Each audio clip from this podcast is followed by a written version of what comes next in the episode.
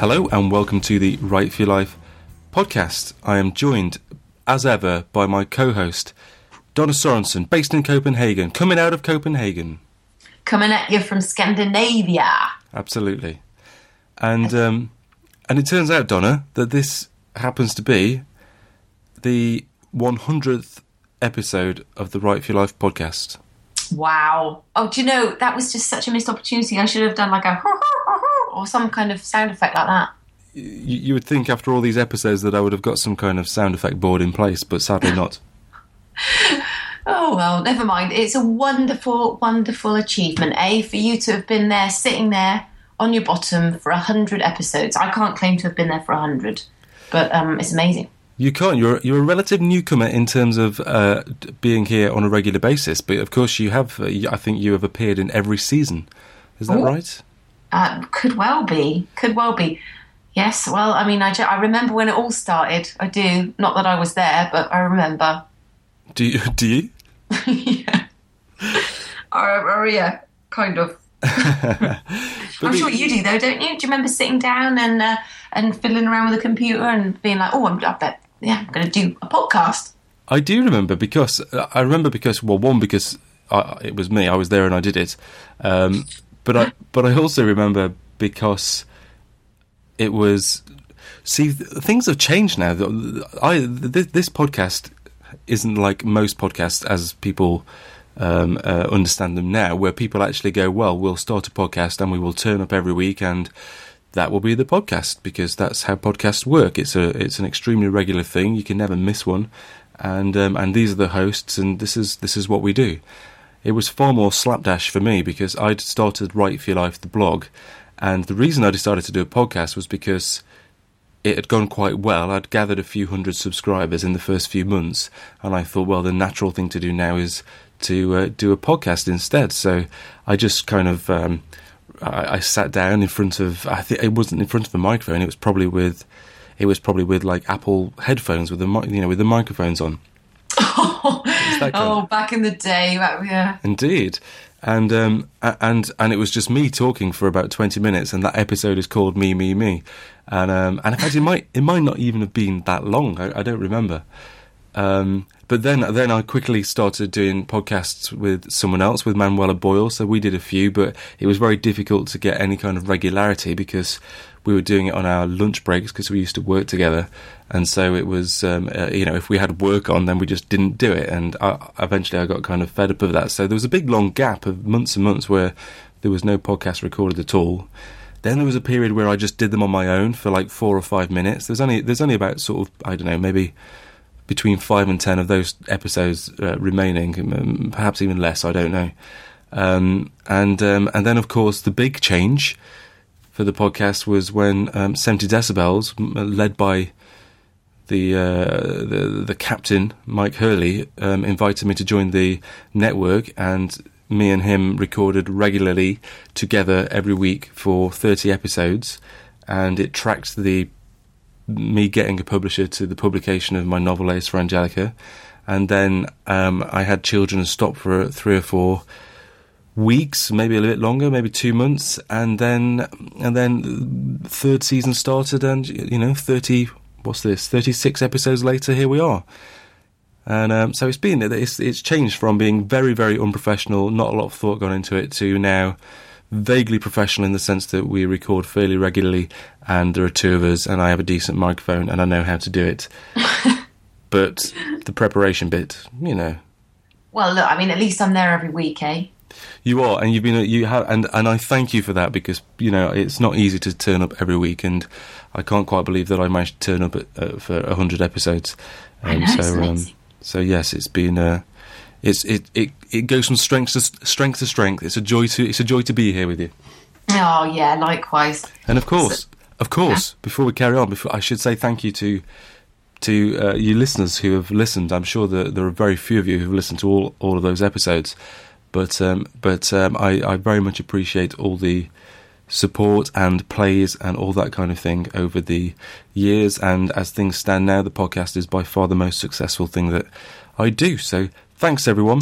Oh, here, here. Cheers. I'm, I'm just going to take a sip of tea to say cheers. Cheers.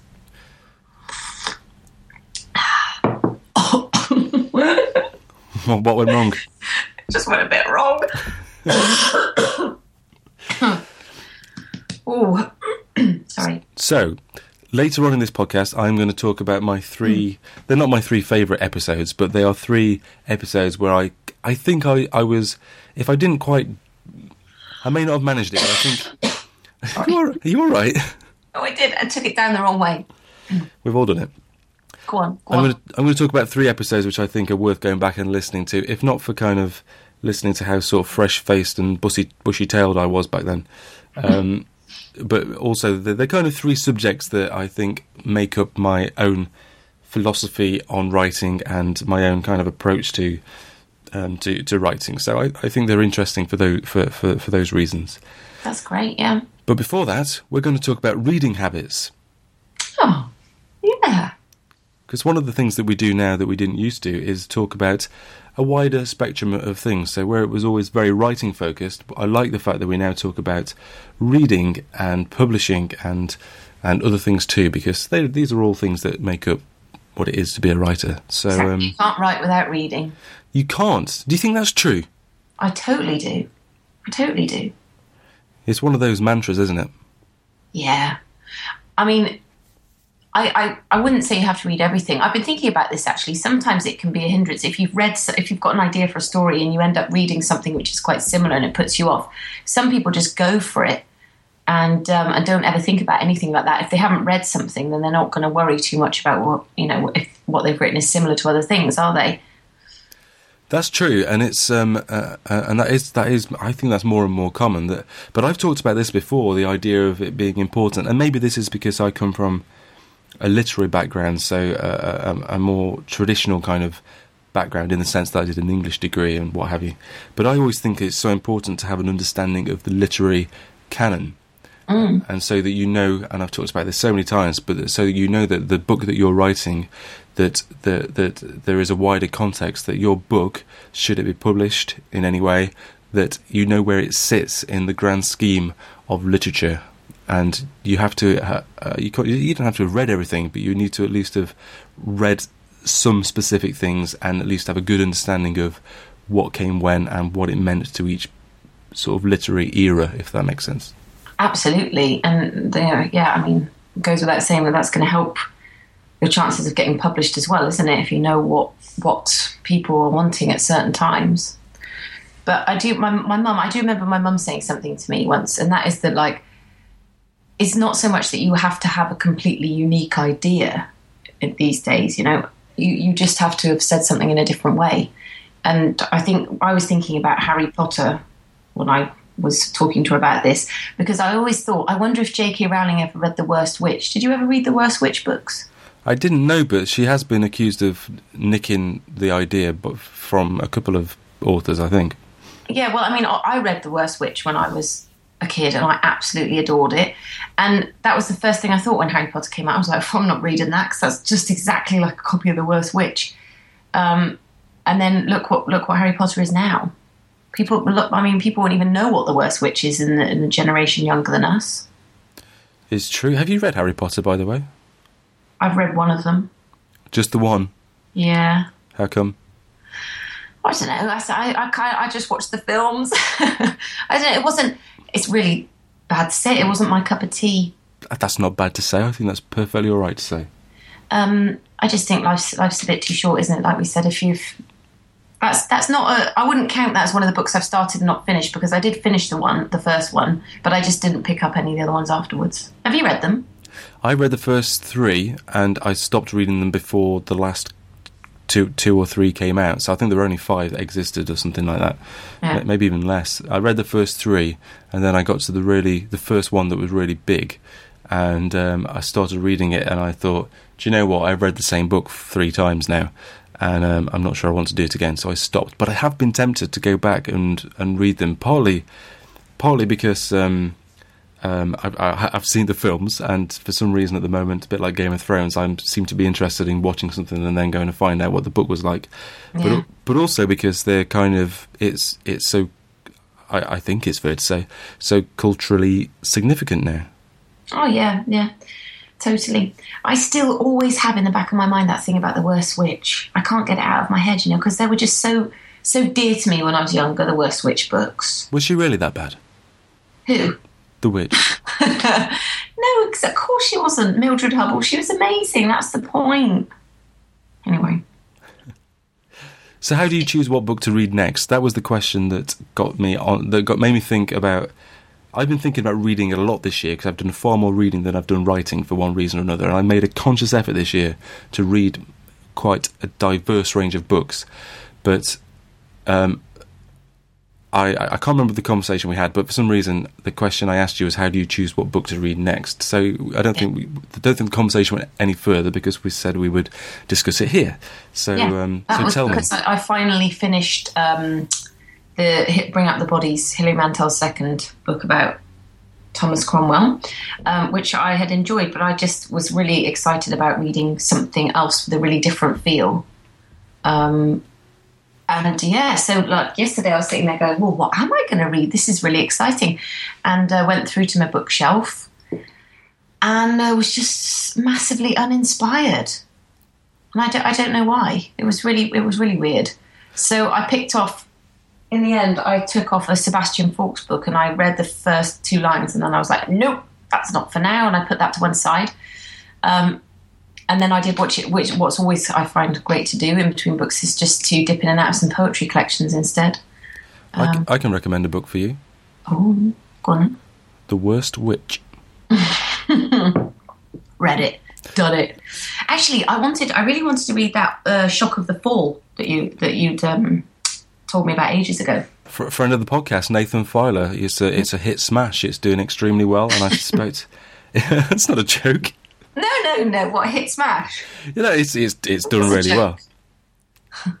it's it's done really well, and um, you said it round the wrong way, not the fact that it wasn't a hit smash. oh, I see. So I should have said smash hit. yeah. No, I think it. I think it's going to take off and hit smash. Um, I saw it. I saw it in the bookshop here in Copenhagen. I went to a book launch and I saw it on. The, I spied it on the shelf, and I was like, "Oh, I'm going to get that." And then, um, sorry to Nathan if he's listening. I thought, "My God, look how much it costs in Copenhagen! It was unbelievable how much it cost to buy books here." So I thought, "I'm gonna." I'm gonna wait until I go back to the UK and I'm gonna buy it there. Yeah, I don't think the paperback version has come out yet, but it's it's one of the books that I've read uh, this year, and I've recommended it before. It's it's great. That's great. And then my um, my sister, one, well, one of my sisters, is studying Anglo-Saxon, Norse, and Celtic studies, and she's uh, reading a lot of um, ancient Icelandic poetry and sagas and all the Edda and all that lot. Um, and I bought ages and ages ago. I bought Tolkien's book, The Legend of Sigurd and Gudrun, and I've been chatting to my sister about it, and I think that is going to be the book I'm going to read next. And so, what what process led you to that decision? So that's just because it's something that your sister uh, recommended or sent you. Is recommendation because you just said I was, I was thinking about what to read next, and I went to my bookshelf. So that's that's something that not everyone does. No, They no, but then not everybody lives in a place where you know to buy a new book costs twenty quid.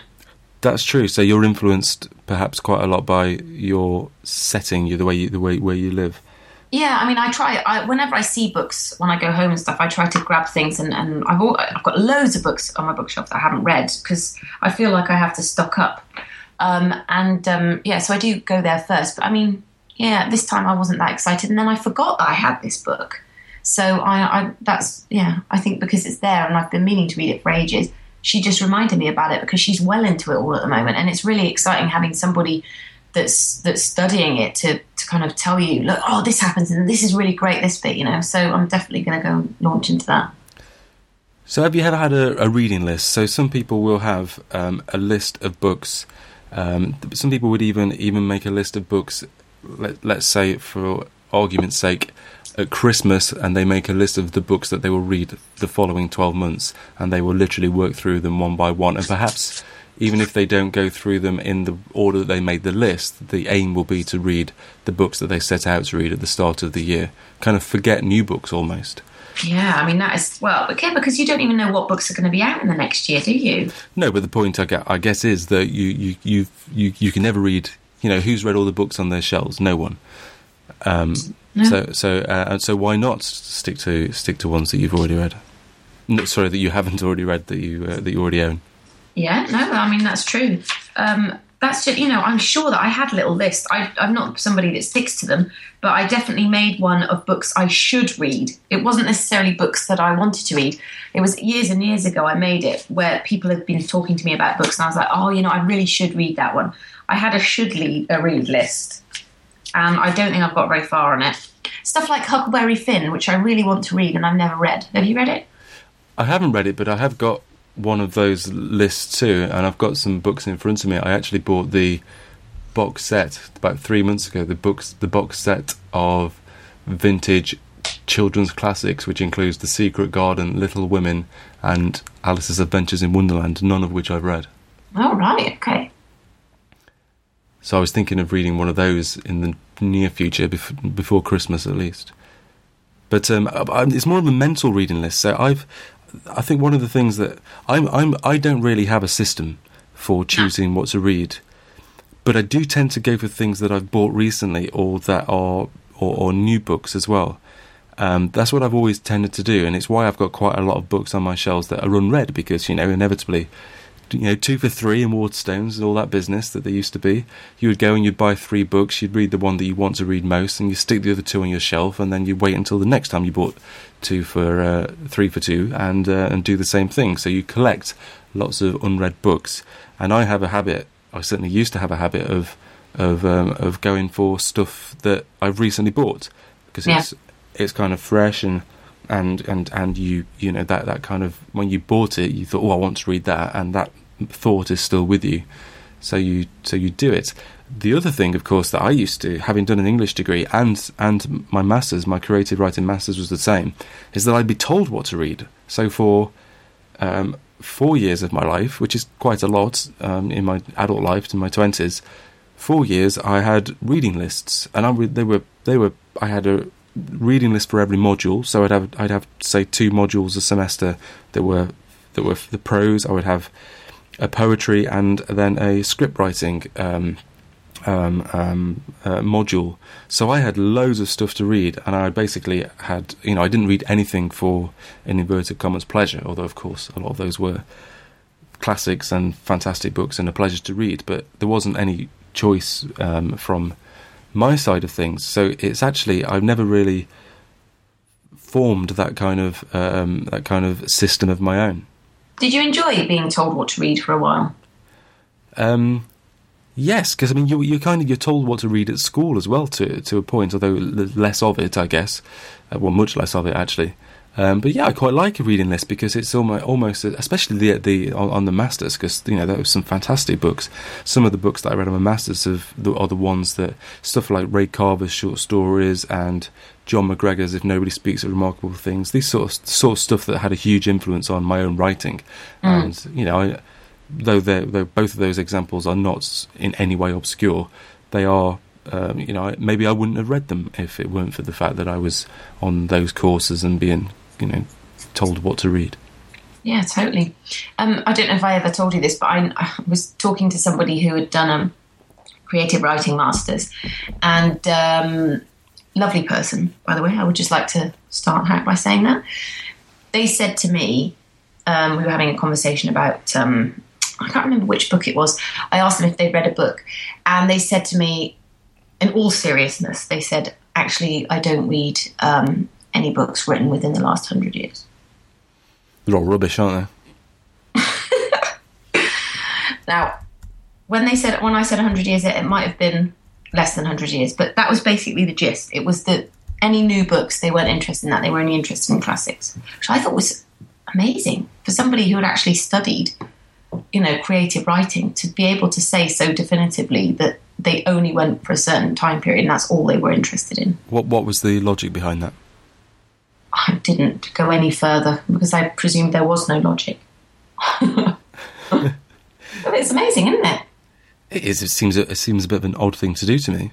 But you'd think that a creative writing course would actually have requirements that some that modern books were on it. Like you know, they're not going to say we're only studying books from this certain period.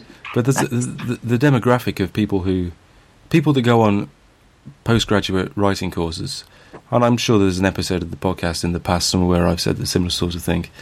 Um, there are quite a lot of lone wolves, to put it um, in a slightly obscure way. There are people, uh, you have people who are very open-minded and w- willing to learn and and uh, just want to make their writing better who go on these courses. But you also have quite a lot of people who think that they think. I'm not saying that your pal is this type of person, but people who think that they know best and go, well, I don't need to read contemporary books. I don't need to read your reading list. I don't need to listen to your writing advice.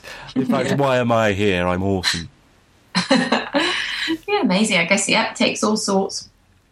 It does. But yeah, well, um, I'm very excited to read this book. But what I would really, really like to do is just live in a country where books didn't cost so much money. That's that's all I just want to say on the matter because I do feel that it just restricts you. You don't have endless money, you know, and I do love going back to Oxfam bookshops and just having a good old route around. Ooh, see, I stopped doing that. Oh, why? I stopped buying books for uh, because not that I bought lots, but I did. You know, if I was in a charity shop for some reason or another, then I would usually just pick up a book for a couple of quid. But um, I stopped doing it because bookshops need all the support that they can get, and I would rather. I basically decided that I would rather spend my money on new books from actual bookshops who need the money. Also, I know that charities need the money and they do wonderful work, but you know, me me buying a rehashed, uh, already used copy of one book when I can go and spend just a few more pounds in, in, a proper bookshop, I thought that it was as a as an author, I, as I, I thought that that was a conscious decision I had to make. Mm, no, I, well, I totally respect that. Um, I don't really tend to buy new books actually when I think about it in Oxfam bookshops. I do tend to go and pick up really old ones, like um, Stuff that's like, out stuff that's out of print, or do you mean things well, that? No, I mean it not necessarily. Not it might not necessarily be out of print, but it certainly is not like a new book with some that somebody is wanting to sell lots of copies of right now. Let's put it that way. Mm. Um, but uh, I'm just trying to think about the last one I bought. No, I, I can't remember. But anyway, yeah. No, I mean, I, t- I totally see where you're coming from there. I'm not judging you. I feel so judged. I'm sorry. All the poor, yes, people now that are not just going to get my, uh, you know, one pound fifty from the book that I spent on the me, and that's just terrible. I know. You know, it's just it was. I just felt like it was a decision I uh, I needed to. Uh, I needed to take, but you know, you go buy whatever you want. You and everyone listening, you can buy your books from wherever you want, as long as you're reading. That's the main thing. yeah, right. So uh, here's, here's something I've never quite understood. People who reread books all the time, is that something you do? Oh my God, I was just going to ask you the same thing because what? I've got this real urge. I, like yesterday, I was looking on my bookshelf. Catch 22 is looking me right in the face there. We've been talking about it recently. And I'm like wondering now whether it really was my favourite book I've ever read because I read it so many years ago. I'm really, really tempted to read it again. But there's just something in me that's just like, I can't read a book again. Yeah. Yeah. There's no time. There's no time to do that. Yeah, I that is exactly my and I feel the same about watching films again as well. I think I just feel like if I'm going to spend let's say it takes 10 hours to read a book, I, I think 10 hours that's a lot of hours. I could read a whole new book in that amount of time. Yeah. And um, so that's kind of how I feel about it. There's only a couple of books that I have considered rereading recently, actually and one of them I've already mentioned is If Nobody Speaks of Remarkable Things by Jon McGregor because I loved the book and it was a huge influence on me and I kind of want to go back and remember remember why. Yeah. Um, although I know why, but I want to just sort of refresh myself. But also the other thing, the other one is uh, Cat's Eye by Margaret Atwood. So uh, again, again, a book that made me want to be a writer, and I, I say this regularly. Um, but um, uh, it's been ages since I've read it. It could be rubbish for all I know. and, uh, oh no, don't worry. I read it quite recently. It's not. oh, okay, fine. yeah, but I mean, you know, still, I think there's something quite interesting. Like if you, if you, if people ask you what's your favorite book, and you know, you you feel like you have to say something. When I say something, I always say Catch Twenty Two. But now I feel like it's I should if I want to get to know myself better right now, whether I want to see whether I've changed whether the world is what I think it is, that I should reread Catch 22 again now just to double check. Maybe. It's a, it's a big one, though, isn't it? Yeah. maybe I should just leave it and, and just be happy that I had that experience with it back then and not push it. Maybe, maybe you should just well be just uh, remember it uh, how it uh, try and try and remember it for what it was. Exactly, that's probably the best, I reckon. Okay. You now, come on. Are you going to tell us about these three episodes of the podcast that you uh, feel kind of basically sum up the whole spirit of Write for Your Life? I wouldn't quite go that far, but you know, I just felt I was just trying to.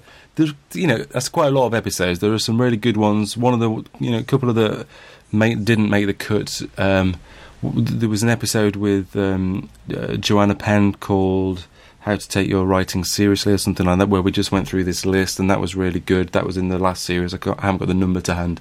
Um, the problem that listeners may have at the moment, although this is going to change, of course, it's over three three seasons. So there are there are now hundred shows, but um, they're in three seasons, which go thirty three episodes, thirty episodes, and then thirty six and counting, uh, thirty seven and counting. Oh my gosh, maybe this is not. Have I miscounted? Don't just keep going. Just don't even think about it. So, so um, they're not. I'll, I'll give you both numbers, but basically, um, yeah, there were a few that uh, missed out, but the ones that I chose were ones that stuck in my mind, um, and they're not particularly uh, astounding content-wise, but I just thought they were they were interesting. So the first one was um, we'll go in chronological order actually. So the first one was episode fifteen, way back when, and this is an episode that I recorded all on my own. Um, oh yeah!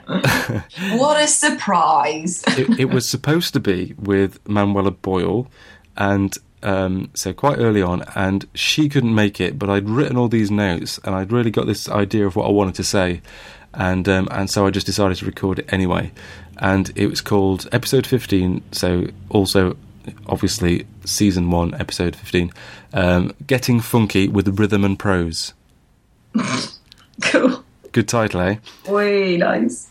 but it's basically me talking about rhythm in in writing and my approach to uh, to writing in some ways and how I how I always in my head whenever I'm writing I'm always going and I've talked about this since a few times but I'm always kind of doing the, the old iambic pentameter style badum badum badum badum badum badum badum etc so I have I have a kind of a mental rhythm because I think it's uh, without wanting to repeat the entire podcast is it's r- rhythm is the most important thing when it comes to the actual practical hands-on process of writing if the rhythm is out then your sentence is screwed mm-hmm. and it's so important to go back and reread and edit and read aloud when you wherever possible and every single people always say every sentence counts or every word counts but for me it's always been every single syllable counts. Mm-hmm. and because uh, and and you know choosing the word however instead of but you know there's three syllables difference there it will in- change the entire sentence. Yeah. Um, so that was the first episode. The second one was you didn't consider calling that episode rhythm is a dancer?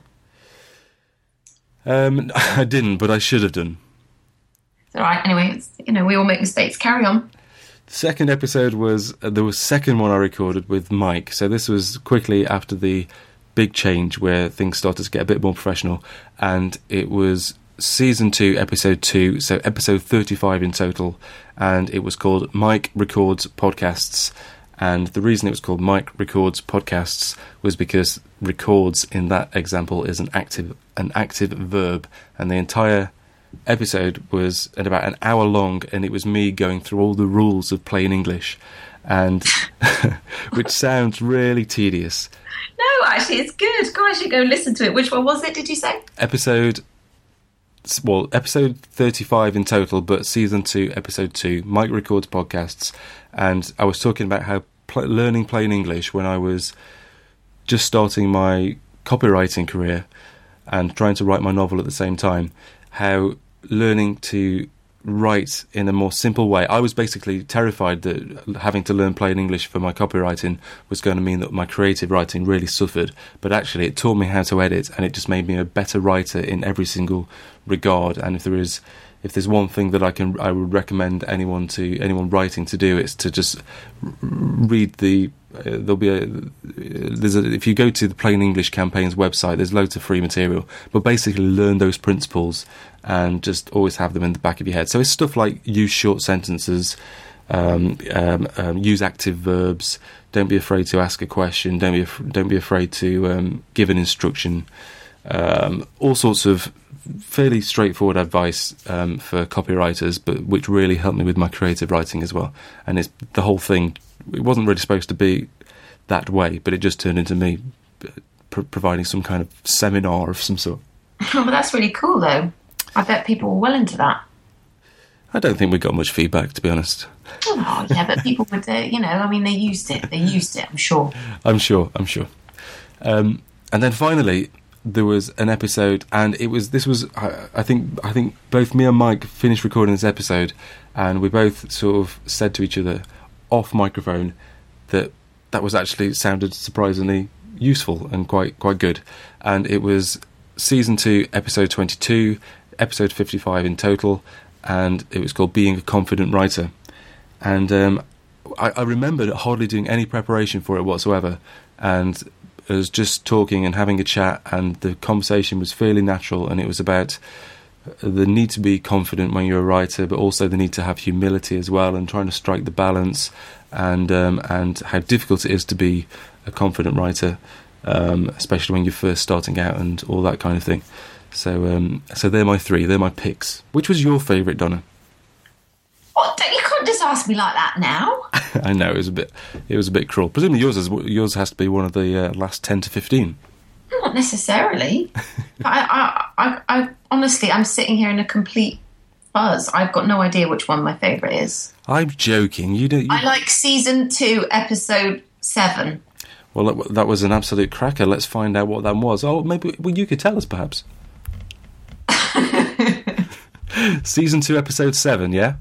Yeah. That was called well. What a. What a what a what an episode to choose. That episode is called Published, and that episode, episode seven of the Write for Your Life podcast, is now available. In it, I talk about my special announcement on Monday and look forward to what comes next for me in the publishing process.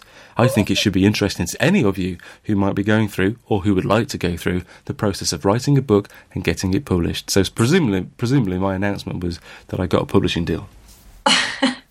Well, there, well, yeah, well, that's exactly why I picked that episode because I really like that. I really like the fact that you got published. Thanks. Oh yeah, um, yeah. Well, that's yeah, that's awesome. I'm I definitely I'm gonna I'm gonna go and um, listen to those two in particular because you know I mean there's there's a hundred of them, and if I said that I'd listen to every single one of them, I might not be telling the absolute truth. I've got no idea what half of them are about, to be honest. Well, what's the next one going to be about? Who knows? Let's decide next Thursday night at 10 to 9 before we record. Don't say that. No, could be well prepared for it. Indeed. Well, if anyone has, well, we should say this. Uh, we are we are open to suggestions. If anyone has any idea for topics, if you want to know something about a specific element of the writing process or the or the publication process, or if you want to know more about certain books, reading, publishing, whatever it might be, then feel free to get in touch and let us know what you want us to talk about. That's uh, those those ideas are more than welcome. Absolutely, and um, I'm happy to say a quick few words next week about how I'm in a weird place where I feel like I should be writing new stuff, but then I'm like, well, no, because I should actually be like trying to get the word out about my book. I, I know exactly what you mean. I've been living in that hell for the last year that is a that's a really weird balance. I mean, it's a delightful balance because you feel like you're on the other side of the fence. You know, you actually you have a book, so that's great.